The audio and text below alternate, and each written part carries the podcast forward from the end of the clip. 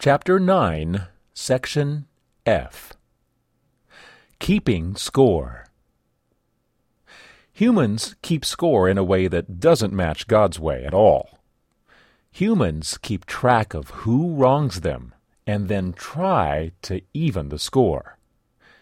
God forgives and explains that love does not keep a record of wrongs. Humans place a high value on appearances. But Jesus said, Stop judging by mere appearances and make a right judgment. God invites us to follow His example. That's possible only when we have a connection with Him. Christ's parable of the talents carries a number of surprises. God wants us to maximize the development of our talents right now on earth. People evaluate others by which talents and how many of them they have. But God evaluates us not on what we are given, but on what we do with what we are given. The disciples came to Jesus and asked, Which of us is greatest in the kingdom of heaven?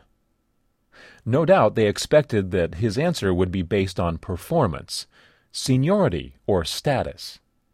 But Jesus called a little child to him, and then gave this startling response Unless you change your whole outlook and become like little children, you will never enter the kingdom of heaven.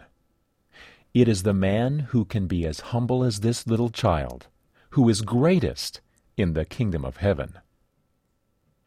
That eliminates the comparison game, which Scripture describes and then evaluates.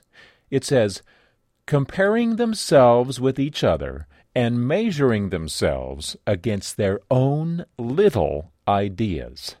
What stupidity! Having more money, more friends, more intelligence, or better scores no longer matters. What a refreshing paradigm. You won't know until later how God scores anyone.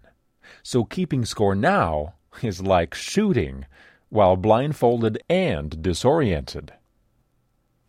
Making ourselves available matters more than what we have.